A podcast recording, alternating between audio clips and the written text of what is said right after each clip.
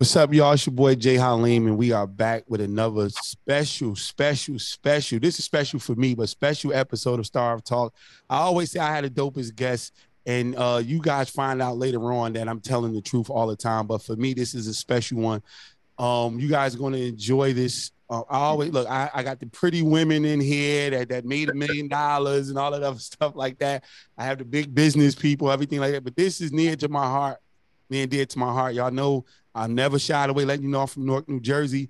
This is one of the pioneers in my city, in my era of, of you know, being not just, you know, um, all that garbage that we talk about, what our city was known for in that time, but watching people really, you know, saying they want to help the community. This is a brother who actually did it, you know, did it from both sides of, of the spectrum.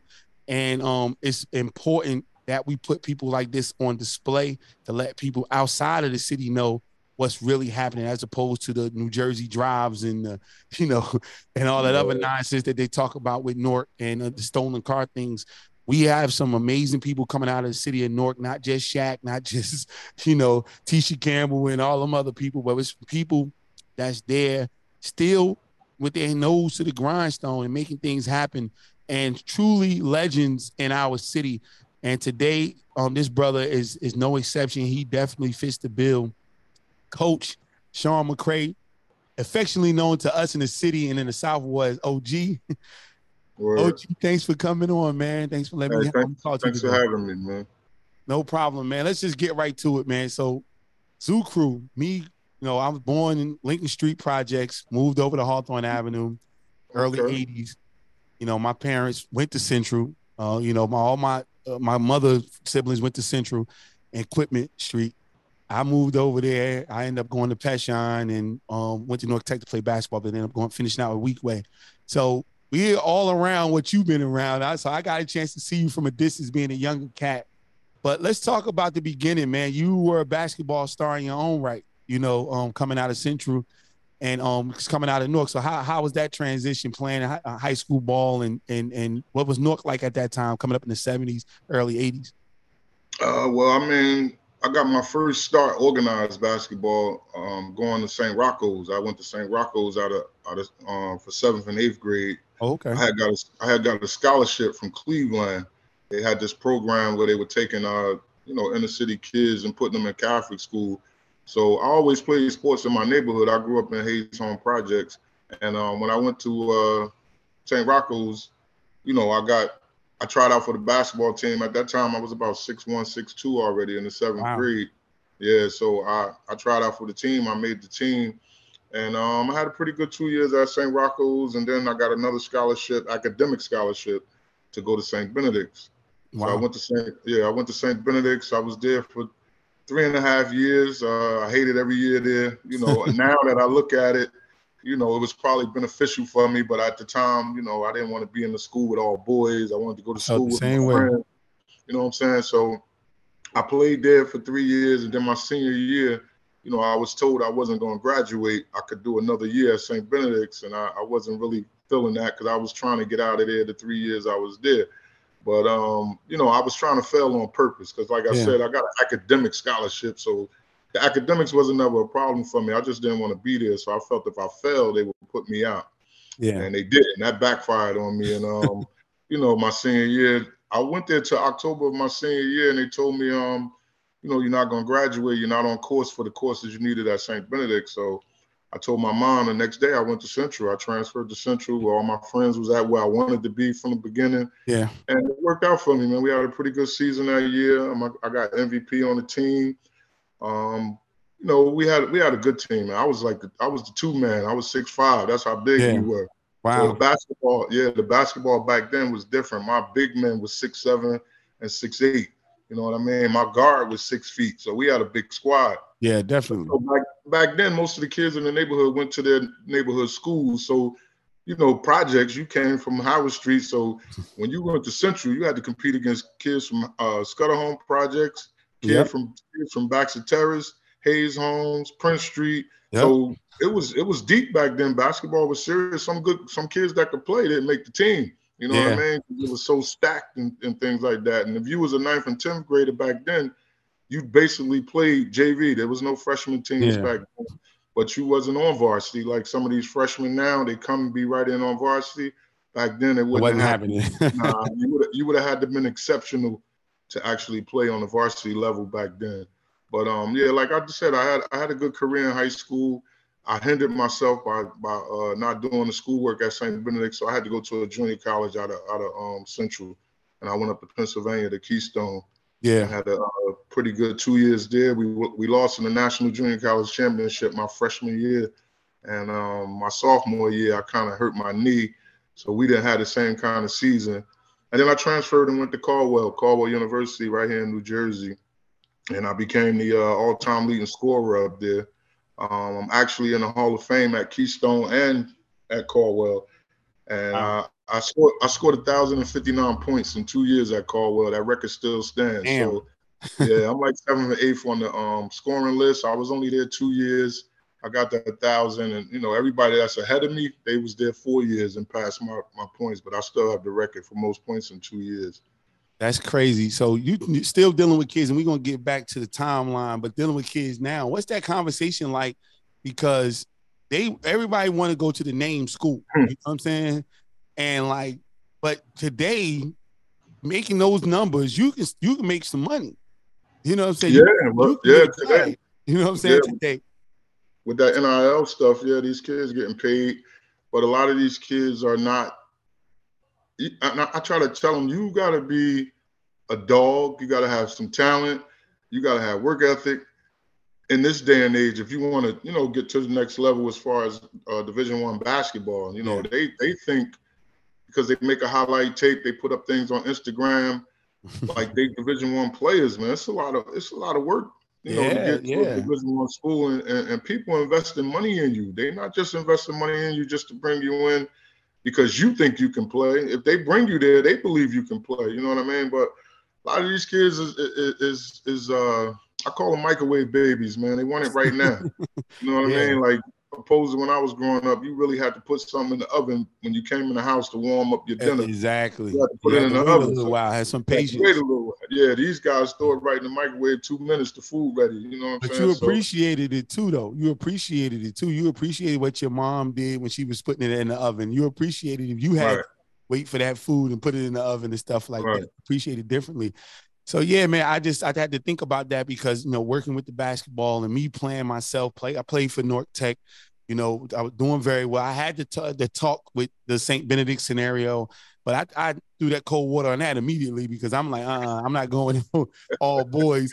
And it was still like a partial situation, and my people ain't had no money anyway. So right. I'm like, man, North Tech, I can get some burn immediately and, and go from there. And we had a good team. You know, Shabazz was r- ruling supreme at that time uh, when right. we was, you know, with Fee and all of them. Right. But he still competed. And you you you know what North Tech was doing at that time, so we competed. But, yeah, it was – we didn't have the options that they have now to come out of school, and, and nobody talked about us saying go to Keystone. They should have been talking about what you were doing right. as opposed to Zoo Crew, the, the other side of it. So how did you connect and how, what is, how did Zoo Crew get started? Uh, well, like I said, I, I grew up in Hayes Home Projects, um, eighty, eighty-seven. Well, they were supposed to tear those buildings down later. Yeah. But during the mid eighties, you know, the crack and all that stuff came in, and the projects, it was already, the projects was already out of hand. But when the drugs came, it got worse. You know what I'm saying? Because, yeah. you know, you couldn't track anything. Guys are standing in front of the building. Police come, people running up in the building. You don't know where they at. So... They they moved us. Um, I came home from school one in eighty-seven. I was a sophomore in college going into my junior year, and my mom was packing up, and I'm like, well, what's going on? She's like, we moving. And I'm like, well, where we going? She was like, they're moving us to Chadwick Avenue. Mm. I'm like, you know what I'm saying? I'm from the projects. You don't really go outside your comfort zone. Exactly. You know, everything you need is within them projects. You know exactly. what I'm saying? So, you know, we moved over there. Some of my friends that lived in my building was moved over there as well. And um, at that time, I started dibbling, dabbling in the streets. I came home from Keystone, and I was going to Caldwell at this time. And, you know, that's when the, I noticed that the neighborhood changed. You know, the buildings just didn't look the same. You know, the people didn't look the same. You know, the drugs took over. So um, we moved on Chadwick, and, um, you know, we, we got it going over there. And and back in, like, uh, I want to say, like, eighty-nine, ninety, you know, we was always community community guys. If if you could understand what I'm saying, even yeah, not, for sure, even, outside, cool. even outside of the drug part, we always was knowledgeable what was going on yeah. in the world, in our community, um, and we always spoke about it. And um, a couple of guys branched off and started throwing parties. You know, they started yeah. throwing parties at uh, Club Sensations, Zanzibar. Wow, throwback. Yeah, the L, you know, Eleganza, like yeah. wow. different places, like, and um, you know, guys was like, yo, we need to get some shirts so people know, you know, it's us throwing the party. We got to come up with a name. And one of my friends was like, um, you know, they call us animals, man. Why don't we call ourselves the Zoo Crew? And I, wow. and then we thought about it, and everybody was like, damn, that sound all right. It was like, yeah. So they started throwing parties, putting uh, Zoo Crew on T-shirts, and it took off. We had a following with the within. people in Newark, because we were we wasn't we were good guys. We wasn't yeah. bad guys, and we were for the community. We were for the kid. We were young. I was about twenty, twenty-one at the time, and and I might have been one of the old, oldest members. So everybody else was like eighteen, nineteen, twenty. You know what yeah. I mean? So once we did that, it kind of grew, and then you know it took off from there. But they flipped it and, and and said it was a drug gang, which it wasn't. It wasn't started for that. It was started for promoting parties and things like that. Yeah, nah, man, look, again, as a, for me, so you, at that point, ninety, ninety-one, you know, I'm ten, eleven years old, and it's, the name is already ringing bells because my grandmother worked at the legendary Tom's, you know, the chicken shack. Oh, okay. Yeah, my grandmother, shack. She worked at the chicken shack, Miss Miss Dot, she worked at the chicken shack for years until right. she couldn't work no more. So we would come over there, you know, um, and come to get some food at nighttime. You know, we was always good. You know, Mister Tom, his daughter, Thomasina, like they were always good to us. So we knew the area, and my grandmother was good in the area because Tom's right. stayed open all the time. So between where I stayed, you know, in Hawthorne, we were going beanies, you know what I'm saying, over, over or coming to Tom's when we doing something we ain't had no business doing. We young, we right. just over to buy some liquor, something like that. So that was the, the spots that stayed open all night for the most part. So we familiar, and you come up, hey, that's Zoo Crew territory over there, right? So we right. already knew what time it was. But we were never fearful. And then we went to school with the kids, you know what I'm saying? So right. some of us, they went to Belmont Runyon, Bergen, and some people still went over to Peshine because they had family members over there, something like that. So we knew each other, you know what I mean? And it was still community-based type thing. So we felt protected. I never went over to Chadwick and felt nervous, you know what I'm saying, when I would come right. over there. Um, and vice versa. I know people from Chadwick didn't feel bad coming to Hawthorne and Bergen, coming over that side where we were. So um, we didn't feel like that. We looked up to you guys. So ninety-six, the basketball started. Right. What was the thought behind that, starting the A A U team? Well, I played A A U. When I was in high school, I played for the Nook Wah. That was the only A A U team in the city. Uh, everybody in northern New Jersey played for the Nook Wah.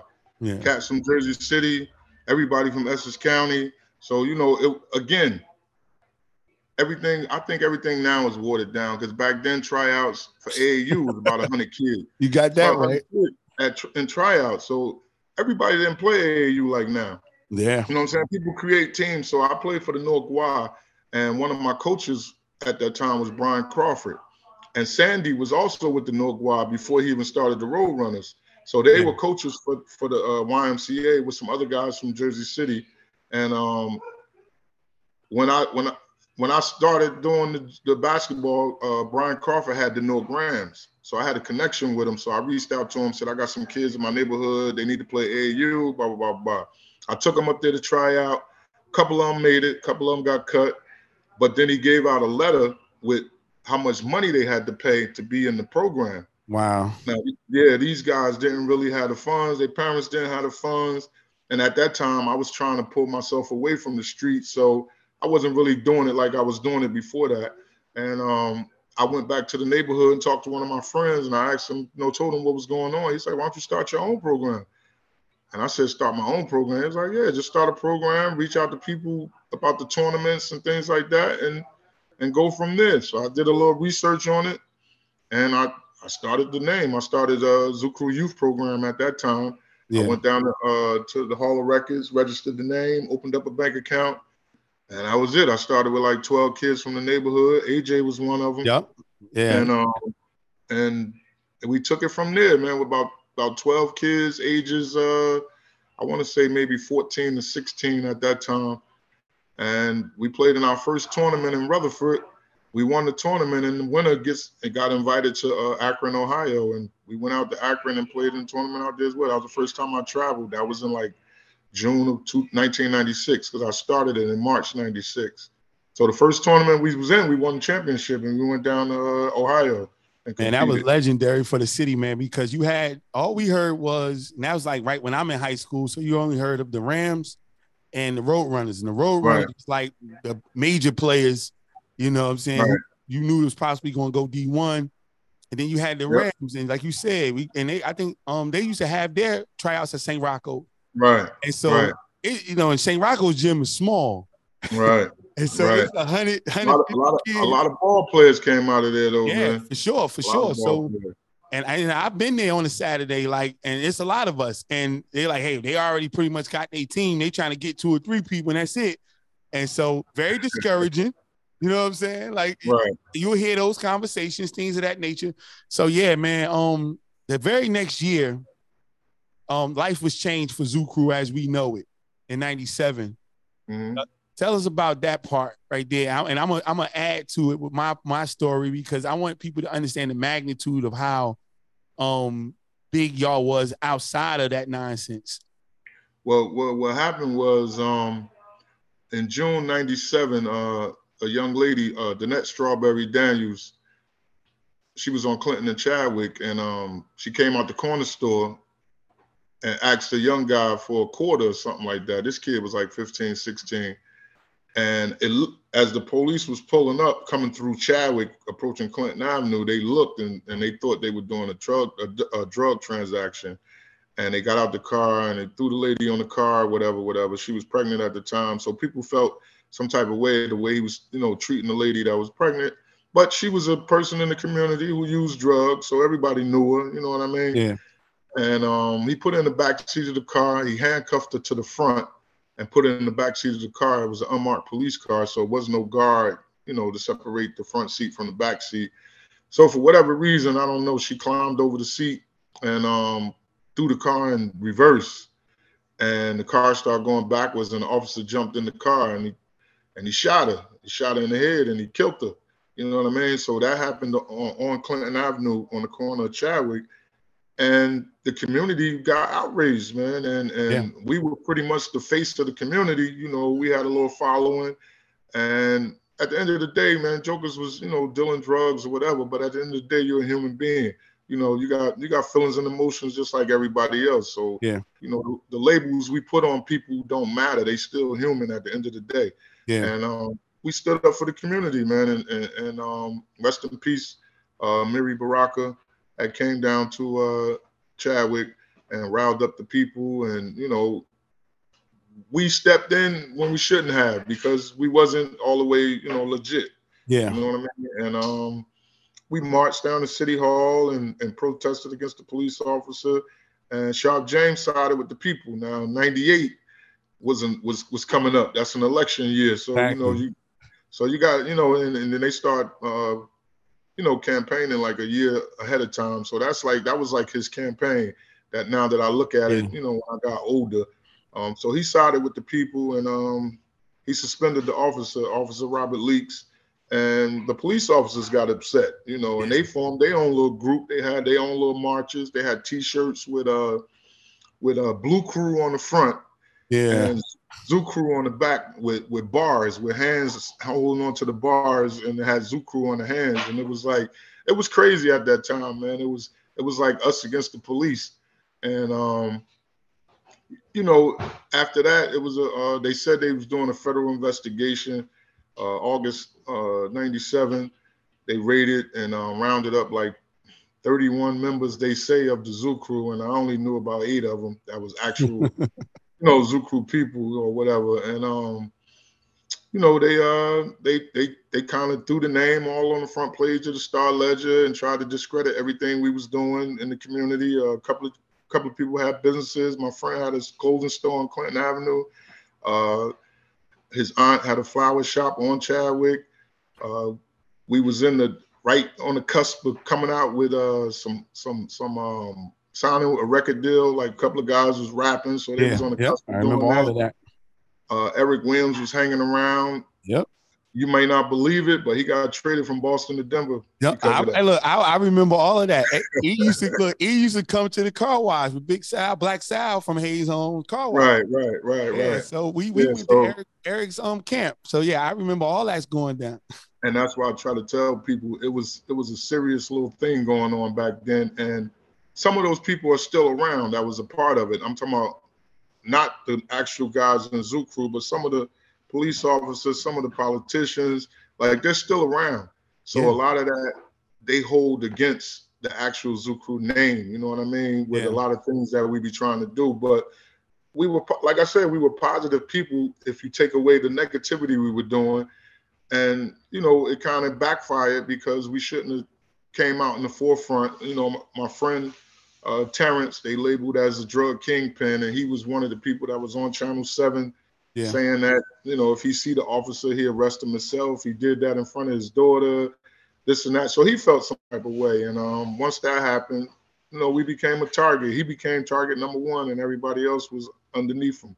So, um, you know, and then they, they locked up some people, and it, it kind of tarnished the name a little bit, but I still kept pushing with the basketball because I know what the name meant to me and my friends. I wasn't yeah. listening to what everybody else was saying that it was. People were saying it's Zuku finished in this town and this and that. And, you know, it's only finished if you let them finish you. You know what yeah, I mean? So yeah. I kept it pushing. See, this is the thing. So right after that, and I know you know because, um, and we're going to get into that because you're the only one of the only ones that didn't go away, you know? Well, it was me and a couple of other guys, but um. I had got a phone call that morning, like six o'clock, and um, the person that called me, I had no no direct connect, connect with them. They was they was kind of friends with my friend. Yeah. And I and back then wasn't no cell phone, so this this call came to my my house phone. Yeah, exactly. And the first first thing you know he said was they they rounding up people from the Zoo Crew. So I'm like, well, you know, who was this? You know, I don't want to throw no names out there because the person's still around, and um. I said, how you get my number? Like, you know, how how you know my number? So, you know, yeah. it was like, I just went and sat in the living room. Man, I ain't going to sit in front, man. I went and sat in the living room. I mean, if you saw Best Shots, the same thing I said. I sat in the living room and waited for them to kick the door in because sometimes you're guilty by affiliation yeah, or association yeah. or whatever. But um, at the time, I wasn't doing nothing in ninety-seven because I started Zoo Crew in ninety-six. Yeah. So I kind of I kind of dwindled away from the street part of it. I might have been doing a little one, two, but not where people could see me like I yeah, was exactly. before. But um, no, I was kind of under the radar. So, but I just sat there and waited, man. They never kicked the door in. So I, I got lucky, man. And, and I and it's crazy because years later, I was coaching a game. This was two thousand eleven. I was coaching a game at Livingston High School. And it was a guy sitting in the stands, and he looked so familiar, man. I kept, a white guy. I kept saying to myself, "I know this guy from somewhere," but he's di- he's diverting my attention because I'm like, "Damn, where I know this guy from." So it, we lost the game. We should have never lost this game. We lost the game, and the guy came out the stands. He walked on the court. He was like, "Hey, man, what's going on?" And I was like, "Yeah, what's going on?" I said, "Where I know you from?" He said, "My name is Jim Morris." He said, "I was the guy on the Zoo Crew case." So I'm looking like, ah. Oh. Man, he was like, yeah, man, we made the right decision. I said, what you mean you made the right decision? He was like, a couple of people wanted us to bring you in too, but we saw that you was working with the kids and we ain't really have nothing on you, so we let you go. And it, and I, I was kind of stunned, so I was like, I looked at him, I said, you know what, thank you. I got to get to my team. I walked away from him. Yeah, like, yeah, I was definitely. Like, you know what I'm saying? It was it was crazy that he was at, he said he lived in Livingston and he knew I was coaching, so he came to the game. And it wow. was crazy. And if I finally got like, because people was like, yo, why they ain't lock you up? Well, I don't know, but you can pull up any type of paperwork you want to pull up. I ain't on it. And my friends that got locked up, they home now. We still friends. So yeah. you know what I'm saying? Yeah. But yeah, I, I got I got lucky, man. I tell people, that's how important you know, it is. That's how why it's so important to tell that story because, and yes, and we're gonna get to Best Shot. Somebody like me was directly affected by that, you know, from watching you guys. I think the community was affected, but I'm, I don't mean to cut you off. Are you but, good? But if you go back and look after that stuff happened, the Bloods and the Crips, Crips and crept into the city of Newark. Oh, man. At that time, at that time, we always said we was too smart for that. You know, that's some West Coast stuff. We ain't into that. Newark had never had no stuff like that. And as soon as they took down integral people, not just people from the Zoo Crew, but it was other people in the city. Oh, I'm with you. Yeah. That was holding, that was holding stuff together. And once they all went to jail, the gang stuff seeped into the into the city of Newark, and it and it just it destroyed everything, man. And I, and I think them taking certain people away created that, because people had strongholds on different neighborhoods. Yes. And when I say strongholds, they wasn't giving out no orders, but they was respected in that neighborhood. And this is not going to be tolerated here. I'm, you know what I mean? a thousand percent. No, no, I'm with you. I, I put on your post when I saw that you, on the book that you, you participated in, I said that rocked the whole city. Mm-hmm. Because that summer, I look, I'm sixteen years old, right? And I'm in the mix heavy. I'm right on Hawthorne doing, but I'm watching the beefs that started happening because, okay, we can say what we want to say about the negative side of Zoo Crew, but it was feeding people family, right? And so mm-hmm. not just on y'all corner, but in multiple parts of the city. And so multiple now the city, yeah. These people wasn't being fed anymore. Now the wolves are really out. Yeah. And so the wolves is on different sides of town. Yeah. That was respected, that got riled up, that would have stopped people from going. You got to think about, he wasn't caught in that particular situation, but he was locked up, and he's from y'all hood, Reg, Reg Low. Right, right. Man, you know how many beefs Reg stopped between um, Chadwick and and and uh, um um Stratford Avenue and right. One Avenue, because yeah. his wife, well, uh, ex-wife, or baby mother Cynthia is from my block, right. And so I would see he come through there. He done stopped us from getting in trouble plenty of times. Like, it didn't matter how much money Reg got. He was a big time basketball player from the city too. Right. These were good people. It right. gave us knowledge as the kids. Like, yo, I know you trying to make your money, but stay in school, do this. Reg, yep. You know, like these people were, Reg was away. Most of your crew was away. People from Bradford went away. On Chadwick, if you ain't go to school, you couldn't you couldn't sell drugs. And, and see, you couldn't, you couldn't be out there from nine, at any time by school hours. If you were supposed to be in school, you couldn't be outside selling no drugs. Nobody wouldn't allow you to do it. Man, you know I tell I mean? those stories and they don't want to hear it. They don't want to hear it. I remember literally I'm driving to Weequahic. And I come in, I come to the block like eleven o'clock because they had like a bomb threat. My man was like, I don't care where you go. Don't come back here until after school is over. My right. big homies, you know what I'm saying? Because they like, right. look, you this is school hours. And it was a respect thing. Like, you couldn't hustle while the kids was on the way to school and when the yep. kids was coming home from school. You're right. Like, you couldn't be on the corner. But I tell people that, they look at me like I'm crazy. Like, you just put like, it, no, the O Gs didn't let that happen. Right. And you couldn't just go to anybody's neighborhood. That was the thing that turned me off with the gang situation, because people who couldn't go to Chadwick and hang like that can come to Chadwick now. You know, right. because they say they're from because the same set. Or right. you go to, you know, Prince Street and you scared to death to go to Prince Street unless you knew somebody. But now right. you're part of this set. You could go there. You can go over there. But that's not even how they do it in California. Like, right. they, you know, you from a you certain neighborhood. neighborhood. That's right. why you were in that set. It ain't just I can be on this side and that side. No, because you in another set if you over there. Right. You know what I mean? So that's that's the crazy part. So when I what I saw with my own eyes, when I'm trying to, I'm young, getting twenty-five dollar clips, you know what I'm saying, and stuff like that. I hope I'm I wasn't seeing, selling them to you. Nah, you wasn't. you wasn't. Because that's what I was selling, twenty-five dollar clips. Nah, nah, y'all whole block was selling twenty-five dollar clips. I can't think the names of the people who I used to go to.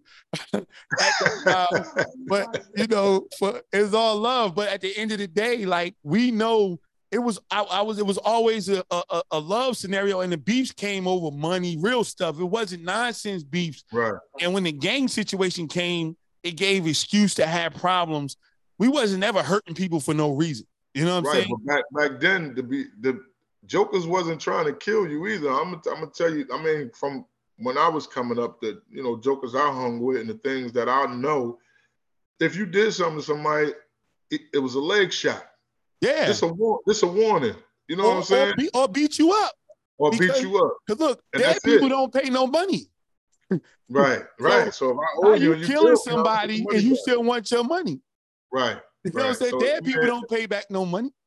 Yeah, it was it was more warnings back in the day, or if, or somebody would come to you and be like, "Yo, I just spoke to such and such, bro. You owe this man some money, or you messing with this girl, or you doing whatever. Yo, just let it go. This is the past right here. Yeah, I'm telling you right now, this is the past. You keep on doing it, it's going to be more consequences behind it. But now yeah. ain't no more past. It's like the consequences coming soon as we find out something happened, which I don't agree with.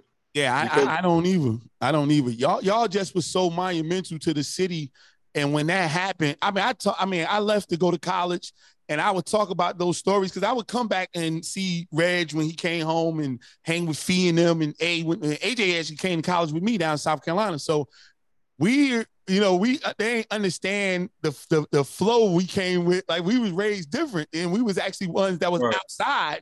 You know what I'm saying? And you know. Right. Like we came from some people with actual um, morals. It didn't matter how we got our money, but we saw morals. We saw right. just being protected. We saw people that looked like yourself that was there looking was, out for us. There was rules too, man. Definitely. Like I'm telling you, if somebody came with a kid to buy some drugs, they can't. We can't serve them. If the person was pregnant, and we knew they was pregnant, because you know you don't really know, but yeah, if you, you see somebody. You know, nah, we can't serve that person. I mean, they're going to go get it wherever they're going to go get it, but we not participating in that. You know what I'm saying? And we didn't sell to young people. Back then, most young people wasn't on cocaine. Yeah, they wasn't on drugs. When we right. That right. was the thing threw us off. So it was, it was, it was, it was codes, morals, and respect. You know, you respected people's parents. Like, like now, guys be in neighborhoods, they don't know the people that live in the neighborhood. So if they is hustling, somebody coming down the street, you running up to them, bro, that's such and such mother, that's such and such father. You not supposed, you can't be on my block if you don't know who the people is around here. You know that's what I mean? Where the problem came at when the gang culture came because yeah. you're hanging in somebody else's neighborhood. You don't know who the elderly people are. You right. don't know who. Like, you knew, you knew whose mom was there and was like, yo, you can't, I don't care if she did call the cops on you. You know, she, you know she going to call the cops, but right. you don't have no no ties to her. So you you can't come over here and say you hang over here because you're part of a set. Like, right. people hang over here is people who grew up here, who understand what's going on over here. I mean, I lived in the neighborhood with Dave, the legendary cop. Lived his father owned a house right on Jelliff and, and Hawthorne, right? So him and his brother live right there. Dave ain't bothering me. He'd rather talk to me first because uh, his little niece was my, my little childhood girlfriend. You know what I mean? Like, right. so he's not bothering me. Same with Junior. Junior's grandmother lived right on Peshine and on Hawthorne, still to this day. Okay. So all his cousins, most of them passed away in the street, but they, they were hustling. What is he going to do? These are his first cousins. Right. So we understood. That's why we didn't have the, the cops just shooting people crazy because we knew them. They, right. Junior, I know exactly who you are. Right. You know no, definitely. So it's definitely. Just a different situation, man. So I, it's good to, to reminisce on that, but people need to hear that because this is why we so upset. We're not hating on the Bloods and Crips. We're not hating on right. how we do it or how nobody do it. But it was a reason why it worked for what we did, and, and it don't work for where we are. You know what right. I'm saying? Right. And, um, you know, I'm just happy that I have the opportunity to give you homage and pay homage to you um, on my platform, man. I appreciate you know, it. No doubt. So going forward, man, after that, what was it like immediately the first tournament after all of the nonsense that happened, going back, trying to get everybody focused on basketball? Well, I'm going to tell you, the day that happened, um, That that night we had a, a well yeah was that yeah that night we was in the championship at, a, at below the rim above the rim right there on Clinton Place yeah. and um and Chancellor, and Chancellor and yeah we we actually won the championship. I still had to go coach, you know, despite all that, you know yeah. what I mean. And it was a funny, it was a weird feeling because I didn't know what was really going on. You know, they were still looking for people, and yeah. and people were arrested. So, but we went up there and we won three divisions. We won three division championships up there, and um, I just moved forward from there, man. It, it, it was it was crazy. But the first tournament we went to Ohio, man. I had A J, uh, Sal Thompson that played yeah. at Eastside. Mm-hmm.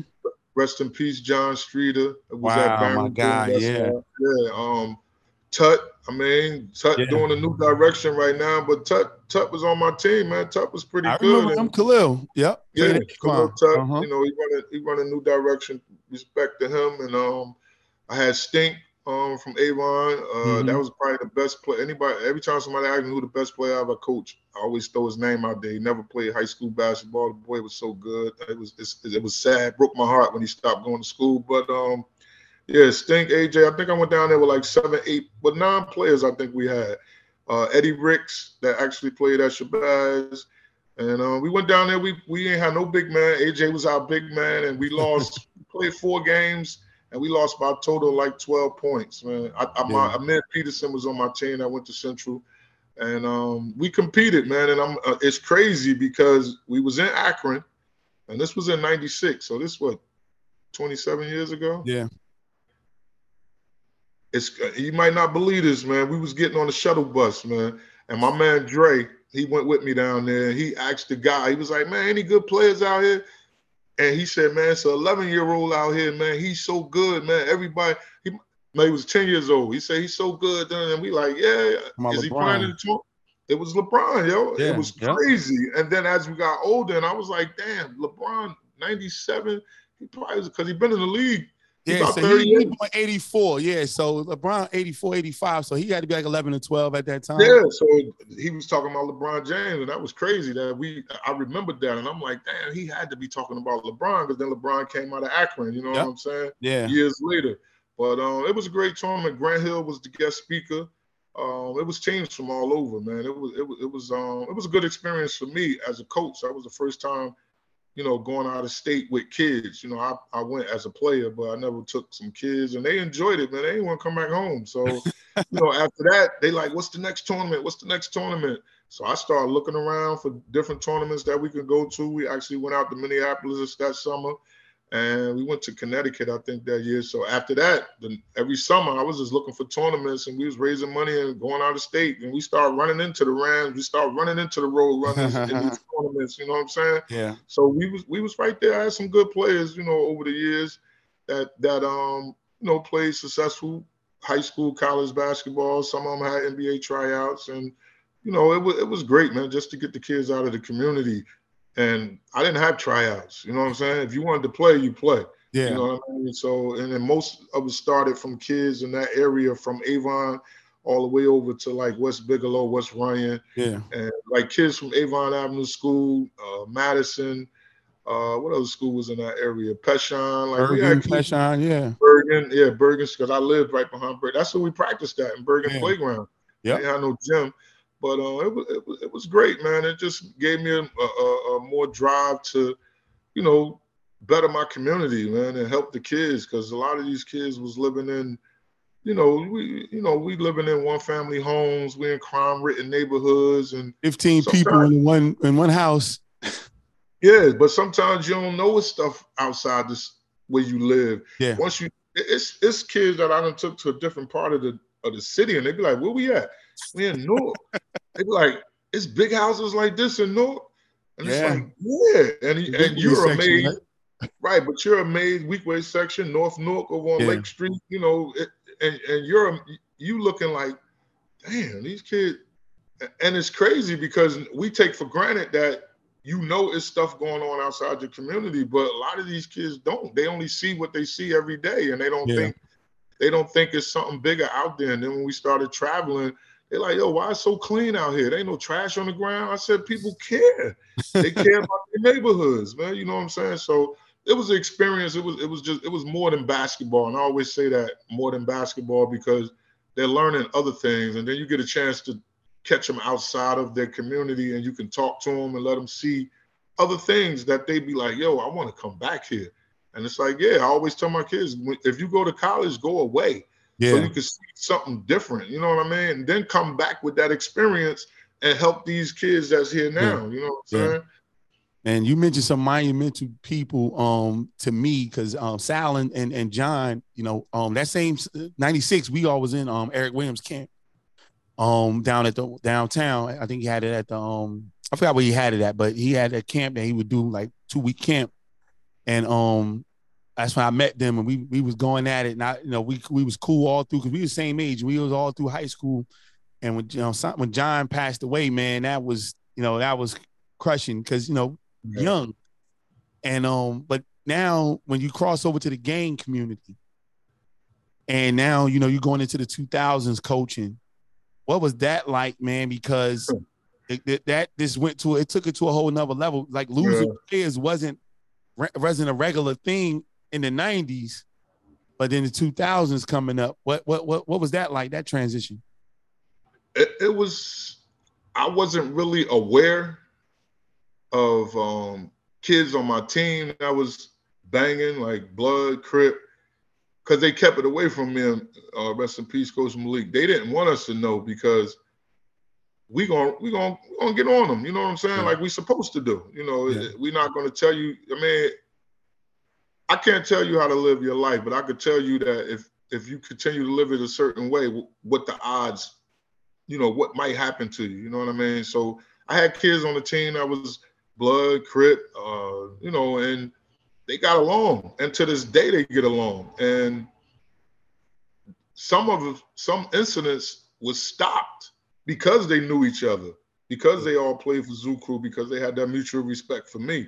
You know what I mean? And I heard about it years later, but I was actually in the midst of something down on Springfield Avenue because, you know, Court Street was right yeah. there, and they mm-hmm. they great. And um, some guy, you know, the league is for everybody, but it was some Bloods in there, and they wasn't gonna let them out. You know what I mean? And one guy that's that was great told them niggas, yo, these my brothers, man. Nothing happening to them. They leaving out of here. They getting in the car and they going wherever they going. Yeah. And that and they let them go. And I and I'm and I'm thankful for that because what if he wasn't there? Yeah. You know what I mean? To stop that. So you know it, it stops a lot of things, and, and and sports itself stops a lot of things. Because when I was young, younger.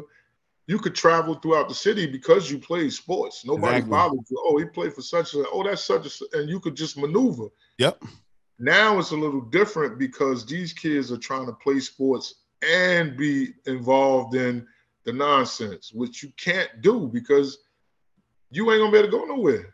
You got you that, can't right? travel throughout the city because you, that's why a lot of these kids, you know, I don't mean to get off topic, but that's why you a lot do. Of them wear masks and these hoods because they scared. Not because they, a lot of them not doing nothing wrong. They just scared for somebody to see them walking through a certain neighborhood and somebody going to do something to them. So yeah. it, it, it's just crazy. But back in the two thousands, I I, I kind of started to understand the gang culture. I kind of knew a lot of the O Gs, you know, yeah. that was, you know, because most, and I always tell people, man, if kids don't go to college that's, that's successful in sports in high school, they become the names in the streets, yeah. whether people want to believe it or not. It, If if a kid was good in, in football and he didn't go to college, but now he on the streets and he doing negativity, he one of the popular people because everybody already know him because he was already yeah. a superstar in high school. Yeah. So now on the streets, he still got a little credibility. So, you know, and, and they become the O Gs and the gang leaders and this and that. And, you know, sometimes I talk to some of them and be like, yo, man, you know, such and such, and they'll go talk to him and I'm going to get him back right. And they'll come back and play. Because I tell them, look, he got talent, man. He can go somewhere, man. He can't help you being here all the time. If he can get away and go do something else, it enhances the image of your your gang. And I'm not saying that is right, but if you got somebody in your gang, gonna be there, he's going to be there, yeah. Yeah, he, he could come back and I ain't school y'all. I mean, I ain't telling him he's going to denounce what he is, but now you got access to somebody that got information that you can use, you know, no matter what uh, – Uh, career they choose to take, but they still gonna have ties to you, and they and you can use them, and hopefully you can get up out of this mess, man. Because that's yeah. all it is—a big mess, man. Definitely, definitely. So you know, going through, you you started um, the clothing scenario. I mean, Zoo Crew clothing was always around, right? You know, um, again, that's all we saw the shirts growing up, and you told me you told us why. Um, you started making the shirts, but you know, we saw even kids coming to school or tournaments or wherever mm-hmm. rocking Zoo Crew um gear and Zoo clothes and Zoo wear. Um, how was it? How was it starting and opening up the store? You know, um, in the city. Uh, well, the clothing, like you said, it was always going on, but we never really took it to a, a, a, another level with it. You know, I was watching um. Uh, the Wu-Tang Saga, and I, I I got to the end of the um the last season with a dude, I forgot which one it was, but he Power. started the, yeah he's Power yeah he started the clothing and all that, and um he took it to another level, and I think we've we could have done that, and now twenty-five years later I'm I'm in that mindset now, like just yeah. from watching him, he gave me a little inspiration, like damn, they really And he turned down big money, which I think probably should have took it, because at the back end, you're going to make the money mm-hmm. on the back end. You know what I'm saying? And um, it, it, it's, I like it, but you still get people who say, oh, no. Zoo Crew, I, people would come, oh, I had this jacket on, I had this shirt on, they asking me why you got on it. You know, it, it say apparel, it's not actual Zoo Crew. That's what I'm saying. So the name is still powerful in a negative way that people, some people won't put it on. You know yeah. what I'm saying? But but you don't know the history of Hilfiger, Polo, Gucci, but you'll wear that all day. Yeah. You know what I'm saying? And I ain't mad at you because you want quality, you know, it's it's cool, but some of the stuff we have is quality as well, but um, you know, but people, I got an online site, people order off offline that don't even know me that'll buy some Zoo Crew stuff and sure and wear it because they don't know the name as what everybody else think what it used to be. You know what I'm saying? All they know is Zoo Crew, or that's clothing, or that's basketball, or whatever. But um, you know, just just opening the store, I, I had a I had a store on Chadwick from two thousand five to two thousand ten. But again, the gang stuff was so prevalent. You know, that was, yeah. that's a, that's a blood neighborhood. Yeah. It was shootings all the time around there, not directed at me, but it's just like, if you see everybody standing people, outside the store. Yeah. Right. You see people standing outside the store, the average person not coming in. Yeah. You know, cause if I ride by somewhere and I see six, seven guys and I don't know them, I'm not getting out either. You know what yeah. I mean? So yeah. I just thought, you know, after a while, I said, you know what, I got to find another location. So I closed in two thousand ten. I said I would do it again if I ever found the location that was convenient, you know, people not hanging out, the neighborhood not crazy. And two thousand seventeen, I found the location that I'm at now, which was around the corner from where I was living on sixth street and uh, sixteenth avenue. Okay. And I've been there since uh, July first, actually July first would be six years that I've been there.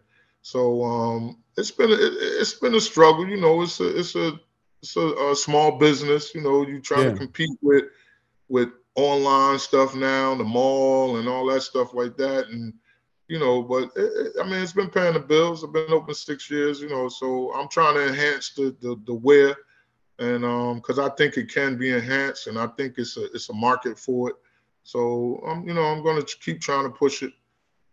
And you've been able to work with some amazing kids as that's now adults. You know, one I I real got real close with um is Mooka. Um oh, Mooka Marbury. yeah, yeah. Evans. I was just talking to him. And you know, Mooka's doing phenomenal. You know, mm-hmm. we all went to school down south. And just thinking about those people who have those direct connections to the Zoo Crew and thinking about partnerships with maybe these individuals to let them see that it's bigger than just what's going on at home, because these mm-hmm. are people who went out. A J's been all over the place. You know, I know he's right. back home and he's doing some major things at home, but he's been all over the place. You got um, Kyrie play football, but Kyrie is out in um, in Cali, you know, doing some major things. You know what I'm saying? Yeah, I heard that. Yeah, yeah. You know, so people that I know that's directly connected to the zoo that can be, you know, um, like make it to like a web. You know what I'm saying? Where you can connect with these people and let them know that this is what bred them. They came from that, you know? Right, right. And out there, I think that that'd be a good look, because I, I just remember Mooka telling the stories about, you know, you giving individuals places to stay sometimes, you know, yeah. and yeah. they didn't have it, or and feeding kids and things like that. And I don't think enough, because we were raised and we wasn't running towards the spotlight, running towards the camera, especially if you was doing something you had no business doing. Right. So we still take that into this portion of our life. But some of us have stepped out and made a very good name for ourselves, and people that came up under that Zoo Crew era. And I know some kids are probably playing in D one schools, mm-hmm. you know, um, things of that nature. So have you ever talked to any of them and say, hey, let's let's collaborate? And I know you not you don't want to take nothing from them. Um, besides, hey, I'm just a coach, but just understanding that this means more than just, you know, something you doing for high school or, you know, or basketball. No, actually, I never, I haven't reached out to anyone to say that. I only time I reach out to them is y'all should have something that says Zoo Crew on it. You're a part of this. If I, if I got something going on, um, I never reach out to these guys for donations, anything like that. If they want to yeah. do it, you know, they do it, but um, and some of them have, but um, like even when I ran for office, I had a I had brought some guys together, like yo, y'all gotta. I never really asked y'all for anything. Yeah. I'm asking you for your support to go out, help out with the campaign, things like that. Some of them did, and then, you know, some don't, because what for whatever reason, I don't know, they might yeah. not have the time, or just not might be not something they want to do. So I don't force nobody to do anything, but you, you, you're right. I probably should reach out to different people to, like, bring it to the table and say, we're trying yeah. to enhance the brand, and you're, you're part of the brand. And a lot of these guys are out of town. You know, they yeah. live in They live in other states, which is a good thing. And um, yeah, it's just, I mean, I've just been thinking about a lot of things. I'm at, I'm at that age now where it's like, how long are you going to keep doing this? But you know what I'm saying? I know, I feel it. I feel it. That's where I'm at with myself. So I have to be able to want to do something else, because I move around too much. So for me to just give up everything and don't do nothing, I probably wouldn't last that long, you know what I'm saying? Because I, I, I always got to move around and do something. So when I do give it up, I still want to be able to move, maybe not move around as much, but still be active in something. You know, I don't just want to sit around and do nothing, because that, that's just not me. And I, I don't think I've – the only time I ever sat down for a long period of time was COVID, and that was yeah. killing me. You know what I mean? So other than that, I'm I'm out the door at eight, back in the house at nine. You know, yeah, that's just yeah. every day for me, and it's it's it's a routine. Yeah. So um, yeah. So I've been thinking about different things, and, and I'm glad you brought that up, because that's one of the things I want to do too. Reach out to these guys, because I have a network of kids and people that I've that's all over the world at this point. Right. That I've worked with, that I've helped, and I've never asked them for anything, to be honest with you, man. You know what I'm saying? And I yeah. think I got a lot of favors out there that I probably should use to my to my favor, to my yeah. advantage. Well, you know, you, you look, man, I, I didn't grow up on the, in the area and then play the team, but you got my support. And I, I thought about it, because we can't let that go. We can't let that go right. from the city and, and what it represents and what you mean to the city and to all of us. You can't, we can't let that go. So, you know, we all got an expiration date, but our businesses and the things we create shouldn't ever right. have one, you know what I mean? Right. So with that situation, I think that that's a great move. Now, something that that was that should have been out of the window, because I thought it was amazing. I saw it was the, the documentary Best Shot. How did that come mm. about, and how you feel about it? Man, it was great, man. I, I mean, I even shed a few tears just watching it on the screen. You know what I'm saying? But um, and about six years ago, I was in my store. Um, I wasn't even open yet. It was around June, uh, two thousand seventeen, and um. Some lady walked up. Now, I don't know how she found out where I was at, and she was like, "Are you Coach McCray?" And I'm like, "Yeah." She was like, "I want to talk to you." She had like an Australian accent. Hmm. And she was like, "Yeah, we want to do a documentary on on you." So I'm like, you know, now my street sense is kicking in. Like, like who, who are you? Where you what, what you mean you want to do a document? Where, where you from? Who you representing? Like, documentary exactly. about what? You know what I mean? So um we got to talking, and she was like, "No, it's a basketball documentary. It's going to be an N B A guy involved." I never knew who was involved until it actually happened. And um, she said, "Yeah, I'm going to give your number to the producers, and they're going to call you in two weeks. She asked me about my team, what type of team I got coming back. Do I think we're going to be competitive? And I had a good team coming back. So I'm like, yeah, we're going to be competitive. I got good players, whatever.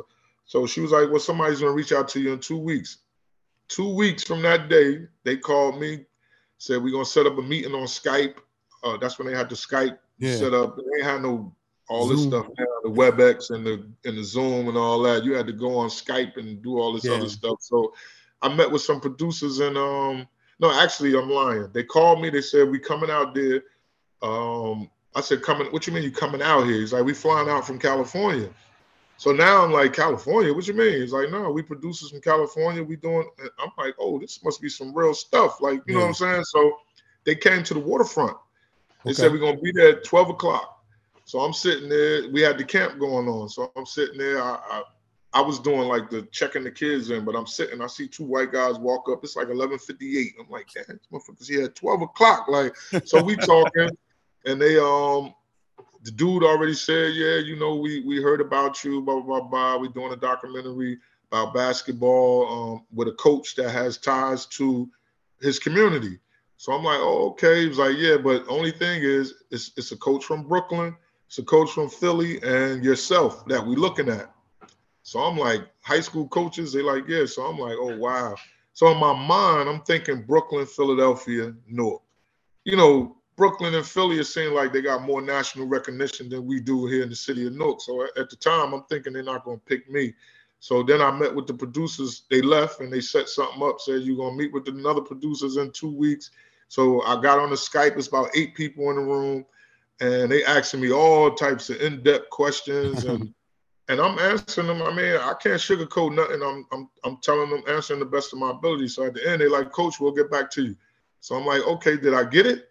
And they're like, Coach, we'll get back to you. So I'm like, wow. So they had me in limbo for like ten days.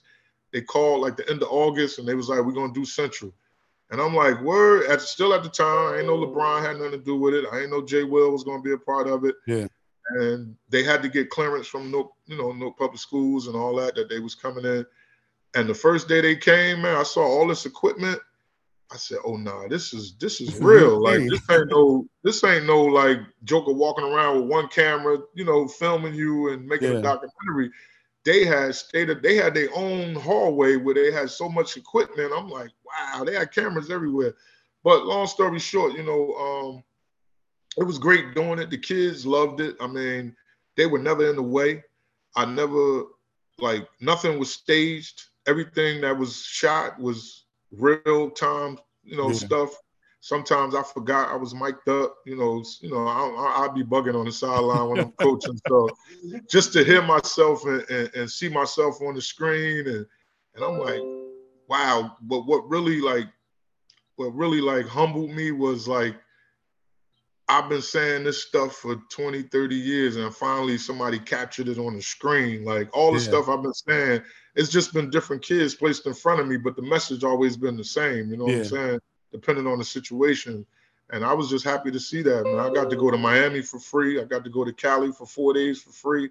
Like, just to see how these people live. And it's like, people really living life, man. And, yeah. and, and, and it bothers me sometimes because people really struggling too, like, and yeah. it's like, how is people able to live life like that while people really like struggling? Do it. Yeah. You know what I'm saying? And, and and it's weird to me, but it's a good feeling to be a part of it sometimes. But then reality, because they like, Coach, you want to stay a couple more days? This was when I was in Cali. I'm like, nah, I gotta go back to work, man. Like, yeah. I gotta go back to reality. Like, this is all great, but this ain't, you know, I had like a stipend every day, you know, to spend money or whatever, yeah. but nah, I got to go back to work. You know what I'm saying? I got stuff I got to take care of. I'll be, you know, some people were like, yeah, I'll stay out here as long as you want me to. Nah, I don't have that luxury. I can't do that. I got things I got to put in place. I got things I got to do, but it was a great experience, man. Just, you know, I never met Jay Will until he walked into the locker room that day in the, in the documentary. That was my yeah. first time ever meeting him. I knew him as a player, yeah. but I never, you know, met him as an adult. And uh, it was great, man. The people were great, man. They was going to do um, part two, but then COVID hit. Oh, okay. So I don't know what happened after that, but they haven't really reached out. Now they might, they talking maybe five years just to see where all the kids at. Yeah. Because, you know, because Quan Quan and Hottie, man, everybody, everywhere I went, they love them, the two people they love, man. You know yeah. what I'm saying? The sentimental people. Yeah, but the sentimental people always asked about Isaiah. How's Isaiah doing? Yeah, you know, yeah. his situation. But um, you know, they all doing good, man. I I done got them some couple of dollars. We done went to a few places and spoke about Best Shot, and they done got paid for it and things like that. So yeah. actually, Quan Quan wrote a script with the director of Best Shot, and um, they reached out to me and, and was like, "You." The director said, "I want you to read the script. I, t- I trust your um." You know, I trust your judgment and, and, and what you would say about it. And he's like, we're going to pay you to read it. I said, you're going to pay me to read? So, you know, th- this is this stuff be all new to me. Because, yeah, right. You like, everything, everything, everything people do in life, it's a price on it. Yeah. You know, so, yeah. you know, I'm so used to just doing things, you know, money come and come. If it don't, you know, whatever, you know, I, I figure it out. But yeah, people man. really didn't pay it. I said, you're going to pay me to read the script? I read it. It was a good script, too, so they shopping it around. Now, actually, Quan Quan wrote it. He just helped them out with it. And, you know, maybe something good to come out of it, you know. And that that's just a phenomenal scenario, man. I remember watching it and just, just thinking about watching where, you know, people, parents are talking about they, they're going to take them out of the hood with basketball and, right. and putting a lot of pressure stuff. on them. Yeah, man. That's yeah. a lot of pressure. Yeah, man. Like, well, kid, that, and he ain't playing two years. And you're putting all this pressure on this kid. Yeah, he five man. seven. So it's wants, it's just so tough. Well, he can get you out the hood another way. What if this script take off and somebody buy the script for ten man, million dollars? That's, that's it, man. When I saw that, I was because you know my wife is from D C area, but she's from the suburbs, D C. Uh-huh. So we come from two different, you know, sides of the um the track, and she would come up to Newark every week, every every um break, and see how we living. Then I go to her two-parent household. You know what I'm saying? Just her and her little brother. That's it. And they got the two bedroom, I mean, the two house, the big house, two family, two cars. They both got right. careers, college graduates. And she coming, it's fifteen of us in, in a three bedroom apartment. Right, right. Most of the people on drugs. She yeah. don't even understand what's going on. And like, and like, that's what they were saying. Like, okay, if you make this, if you get a scholarship, we out of here. Like, and you sitting there like, huh? Like, yeah. that's, that's too much pressure. So I just felt that that hit me so hard when I saw the documentary, man. And so to think now, you know, one thing you've been doing for a while is you've been turning your um, attention to politics. Mm-hmm. You know, um, is that's that what a, the final act, is that the act right there? Is that the thing you think is going to be the nice, the, the exclamation point on your story? I thought it was, but politics is like the streets, man. You just can't hurt nobody because you're going to jail. You know what I mean? In the streets, you can hurt somebody and might get away with it. Yeah. But in the polit- political field, these people, um, they tough, man. They yeah. tough, it, it, and and they'll they'll block everything you're doing if they if you're not on the same side as them, or if you don't agree with the, whatever they're doing. Like, I don't think that's me. I mean, yeah. I thought, you know, I ran in, I ran fourteen, eighteen, and twenty-two. fourteen, you know. I thought it was, I, I had a shot. I had a shot every time I ran, actually. You know what I'm saying? But it's just like, when I'm running, people really saying, yo, you can't help the people. Why you want to be a, a councilman? Why? You? And I'm really like, like, really? Like, you know what I mean? Like, so why all these people be running for political office? And I've learned that it's for personal gain. It's not yeah. really, you can't really be one hundred percent for the community and be a politician. Because mm-hmm. it, everybody not going to be on your side. So even if you put something on the, on the floor and everybody vote on it, if those other eight people are not with you, it's not getting passed. Yeah. You know what I mean? So not, then I started understanding why people run on a team. Yeah. Because if you got your whole team in and you put something to the floor, everybody going to vote yes. Even if yeah. it's not, even if I'm not in agreement with it, I'm supposed to vote yes. I don't get that. Like yeah. that's that's just crazy to me. But I mean, I ran politics. I learned a lot. Um, you learn who your real friends are when you run for politics, because Got if you're right. on one side and somebody's on the other side, and you've known people for X amount of years, even before politics, yeah, politics makes you enemies, and it's like, yo, what's going on? Oh. Yo, the joke ain't speaking to me. I just two two weeks ago we was just hanging out. Yeah, yeah. Then you somebody tell you, oh nah, you know he running with such and such and them, and nah, they can't they can't be friends with you. So you letting another man tell you who you could be friends like. It, the politics is just crazy, man. I mean, it, it, it's. I always thought that um, you know, I always felt politicians wasn't really for the people, but I was in the era with Sharpe James, man, and I saw him help people, and whatever he did, he did, but he was a community mayor. You know yeah, what I'm saying? For sure. He, he was in the community. He was at, at events. Like, I'm talking about by himself. Like, he yeah, ain't walking yeah. around with fourteen people, and he was community. And I think, you know, and I think that's why they got him out of there, because if he would have ran that last time against Booker, he probably still would have beat him. So, you know, you yeah, had to come, sure. up with, come up with something to get him out of there. That's what I'm saying. It's not like, they don't play fair. If they, if you're not, if you're not doing what people ask you to do, they'll find a way to get you up out of there. And I always thought, you know, I, I, I some couple of times I did it out of spite, man. You know, just to say, I'm not just letting people just walk in. They got to work to get in there. So, you know, I ran, never really had a lot of money, um, but I was in the mix. At yeah. eighteen, I lost about two hundred votes. You know what I mean? And I still believe I won, because it's just. It's some other ins and out things that, you know, yeah, we, yeah, I'm familiar. We be here all day if I talk about that. But I really think I won. But, you know, I don't think people want somebody like me in there, because I'm not going to walk around kissing no behind. Yeah, and yeah. if I think something not right, I'm going to speak on it. Like, and yeah. I'm not going to agree with it. So, but I mean, it is what it is. You know, it's personal game for a lot of people with these politics. That's why a lot of these guys sit in the Senate and, and, and uh, in the House for so long, and then they run for presidency, and you be like, who is this guy? Then they tell you he's been a senator for twenty-five years. You never even heard of him, but they running for presidency and all that. But, I mean, it's cool, man. I mean, yeah. I just don't like the fact that, you know, I don't care who take what, man. Everybody got – if you just think you deserve a couple dollars here and there, then do what you got to do. But take care of the people, man. Don't let the community yeah. look the way it look. Let's get some programs for these kids. We need programs for these adults. We need a whole lot of stuff, man. I hate the crime – I hate the um, re-entry stuff. Where's the pre-entry stuff? You know what I'm yeah, saying? We wow. got stuff for people that go to jail – and come home. Got the preventable from going to jail. Yeah, where the preventable uh, programs at, so we, these kids don't go get caught up in whatever they're doing. You know what I mean? Yeah, man. I, I I love that. I love that. And we got we got to talk about that offline. I, I that is amazing what you just said. Like for real, for real. Like I love that pre-entry, not re-entry. So yeah, right. we gotta we we definitely gotta coin that for real. And but I see we, and you know what they don't do? Um, I don't think people like. If I would have got in office, I would have made it my um, I would have made it my duty to go to everybody in the ward. Within four years, I think you can go to every person in the ward and introduce yourself. So mm. then when it's time to run again, I don't have to go back and resell myself. These people already know me. You know, I've been to yeah. their homes. I talked to them. Four years is a long time. And for yeah. you not to know people, I, I go out and campaign and people still don't know who their council person is in that ward. And this four years later. And, you yeah. know, a lot of people not in tune with, with the politics. But what I think they don't do, they don't go in the community and ask people. Like I said, I would go in the community and go to different sections of the Central Ward and say, if you had an opportunity to do whatever or you wanted something in your neighborhood, what would it be?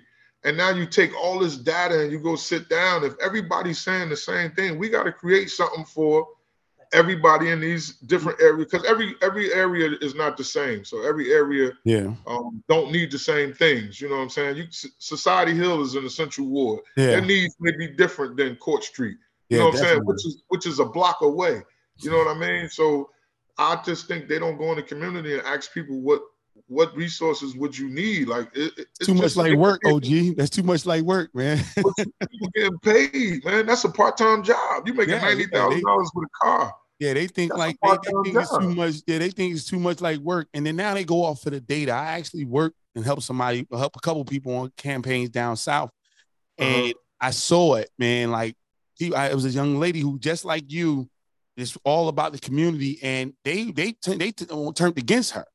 Like they literally was, they were going after her, like for real, like smear campaigns, everything, because they they didn't want her in there. Like the right. person who was going to do the right thing, they didn't want her in there. They wanted the people in there who was going to do what they want them to do.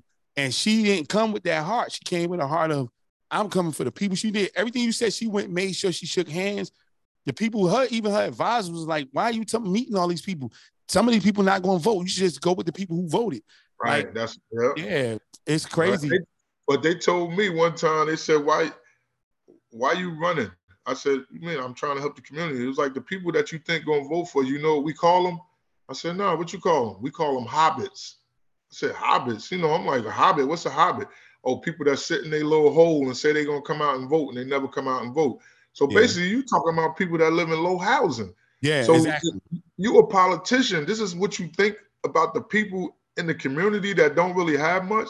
Yeah, yo, that's crazy. Yeah, that's and, crazy for you even say that to me. And, and and these are the people. Yeah, these are the people I'm going after because I respect them and they respect me. I'm trying to get them to come out so that look, I can. If I'm not, if you vote for me and and and, and you don't see any change, then hey, vote me out. I get it. Yeah. But give me a shot.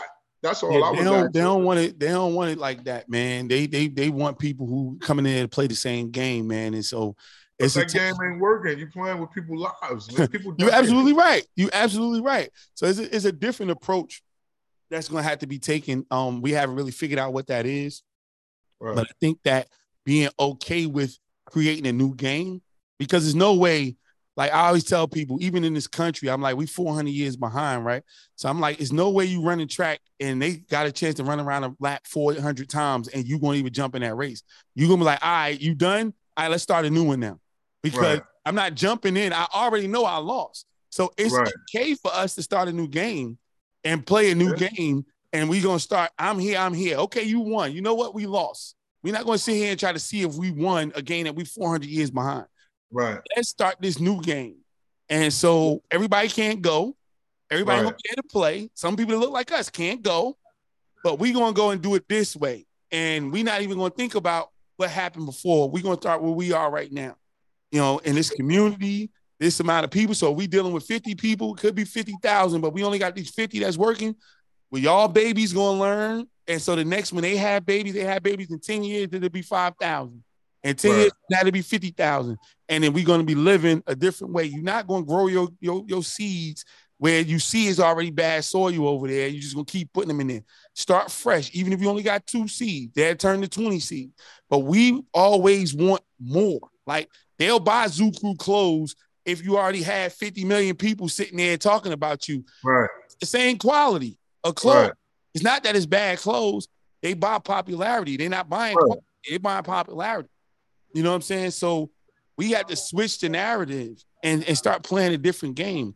This is one of the reasons why, you know, I, I started this podcast, and the acronym is S T A R V E, which is Stand Tall and Reclaim Victory Every Day. Okay. Because a lot of people don't understand that we, it's a fight every day, but we got to sign up for that. We yeah. have to sign up for the fight. We get up in the fog most of the time. We let ten days go by and not fight. Well, you can't let ten seconds go by in the fight without fighting, because you're going to be knocked out. You know what I'm saying? But you got to understand Word. that you're in a fight. You're in a fight, and you've been fighting it. A lot of times it seemed like alone. You know what I'm saying? Yep. And and now you had you come to a point in your life where you're talking about making adjustments, making changes.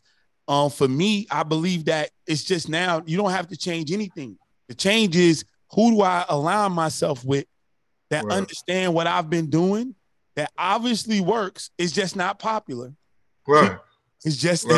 it's pretty, you know. But it actually works. And who believes works, in the right. vision, and who's going to go go on and, and and help me take it to the next level. I think that's just where, where you've come to at this point. You agree? Right. No, I definitely agree. I mean, but then it's, it, it got to be somebody that, that's what I'm saying. You, you, you try to get people involved and let them help. And then you got to let people know that my name is on here, so oh. people do certain things because of who's doing it. Oh, O G running the league, I'm getting in that league. I got people that pay to get in my league and won't get in a free league. That means yeah. a lot. You'll yeah. pay money to go to a league, but I ain't putting my team in no free league, because that free league probably ain't going to be right. Yeah, you know what I mean? So that's what I like. I've built that, you know, with people. I built relationship. I got people coming into this city that don't live here, that's not afraid to bring their team or their kids here to play in a league in the middle of the Central Ward, across yeah. the street from a project, you know what yeah. I mean? And, and in the heart of an area where the riots took place, you know yeah. what I mean? So that says a lot. And for people not to see that, it, it, it, it's mind-boggling to me sometimes, but my passion doesn't let, allow it to bother me to yeah. the point where I'm out of here. Because I've had people say, yo, bring your league over here. I'm talking about to another city. Yeah. Yo, bring your camp over here. Nah, I'm from Nook, man. I'm I'm leaving in Nook. And sometimes I could I could get in my own way, but I know why I'm doing it. And you know what I'm yeah. saying? I'm not doing it. You know, financial gain is great. You know, if you could gain money financially, I'm not telling nobody don't take, don't get money, you know, but don't get it to to lose who you are. Yeah. Don't let it, you know what I'm saying? It's it's a difference, you know what I mean? Uh, standards but, and, and principles, you know what I'm saying? Right, that, right. that a lot of people don't people have that. People lost no those. More. Yeah, people lost those. So thinking about that acronym, Stand Tall and Reclaim Victory Every Day, what does that mean to you?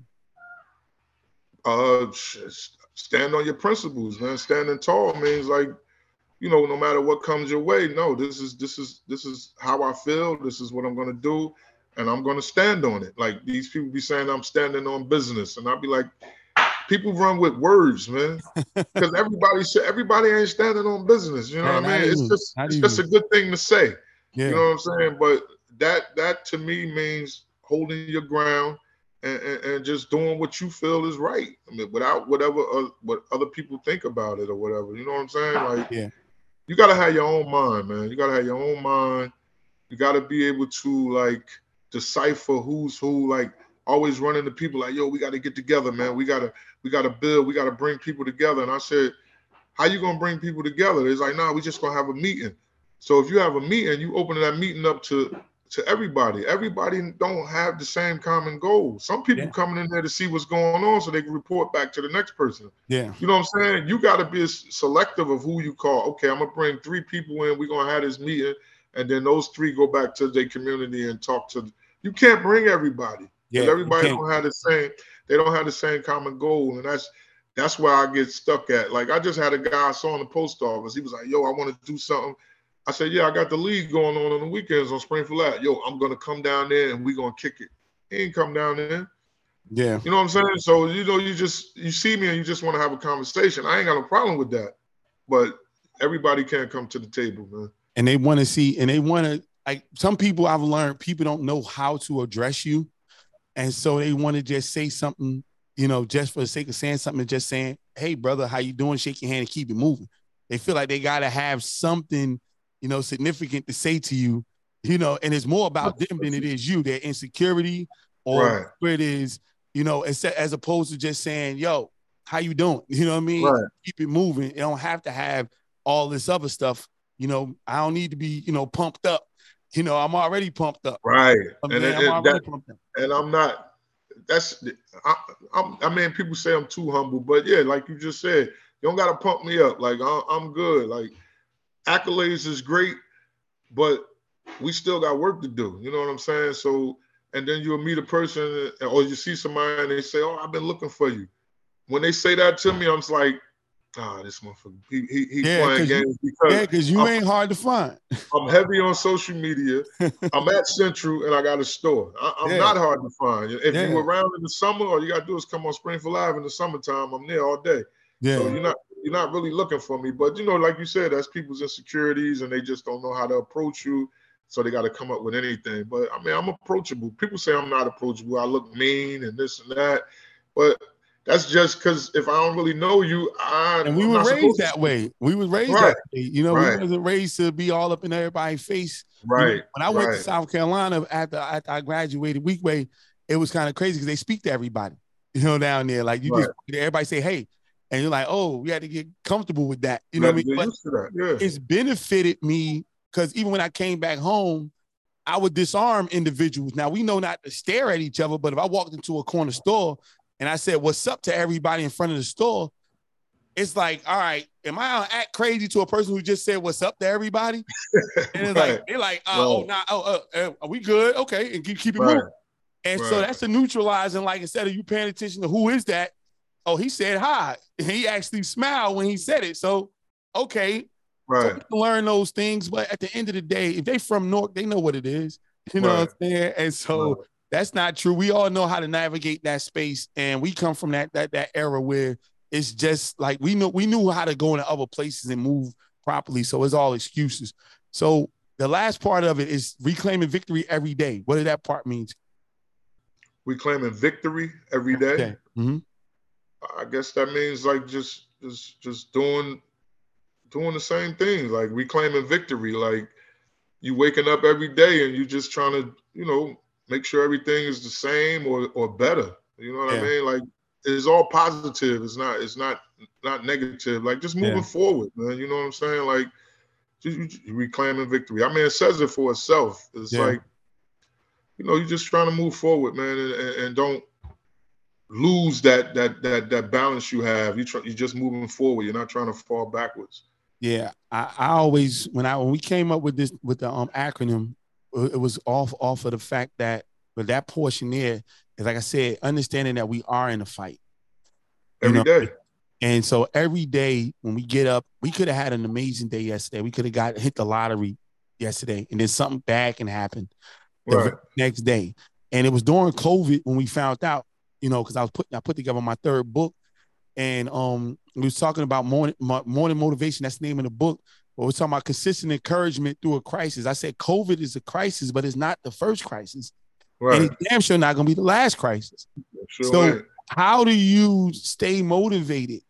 And how do you reclaim your victory every day? Because if something, and you talking about in business, something go wrong to somebody's business every damn day.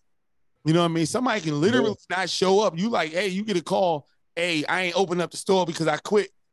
Like, yeah. happens to somebody all the time. You all know what I'm saying? Yeah. So, or somebody stealing out of the store. Somebody did this at the store. Or you can't get your shipment on time. Like, it, it's so much stuff that happens. And when we get in that mindset, we understand what that means. I think we can actually reclaim the victory every day because we're going to dwell on what's positive. You know what right. I'm saying? Like, because you can handle that. Somebody didn't get their shipment before on a day. You call the customers and say, hey, we got a delay. You take care of it tomorrow. We got this going on. And cr- crisis averted. It don't have to be running away, tucking in, scared, hiding. You know what I'm saying? Like, the, the world is, is out there for you. And you can ride the wave, you know what I'm saying, or go against the wave. But oh, you wave. dictate how you handle that wave one way or the other. Don't let the wave dictate you. And right. so, that's how we felt about that when we created it, man. Look, this has been amazing for me. This is actually my longest interview, but I was so happy to get on with you, bro, man. Like, and we gonna we gonna definitely, and I'm not blowing no smoke up your ass. You know, I hit you last year when I was talking about starting my own team because I saw you do it, and we've been talking back and forth ever since. So we gonna continue doing this, man. You know, um, closing out, I want you to just give give some powerful words, whatever you on your heart, to anybody who want to hear this, hear this message and look at this video. Uh, again, I mean, I just appreciate you having me on. You know, I, I love when people reach. I don't turn down no no podcasts, no interviews, because people need to hear a message, man. I mean, I think uh, you know, a lot of people, especially in this day and era, have they're giving up. Like, yeah. I don't see the fight.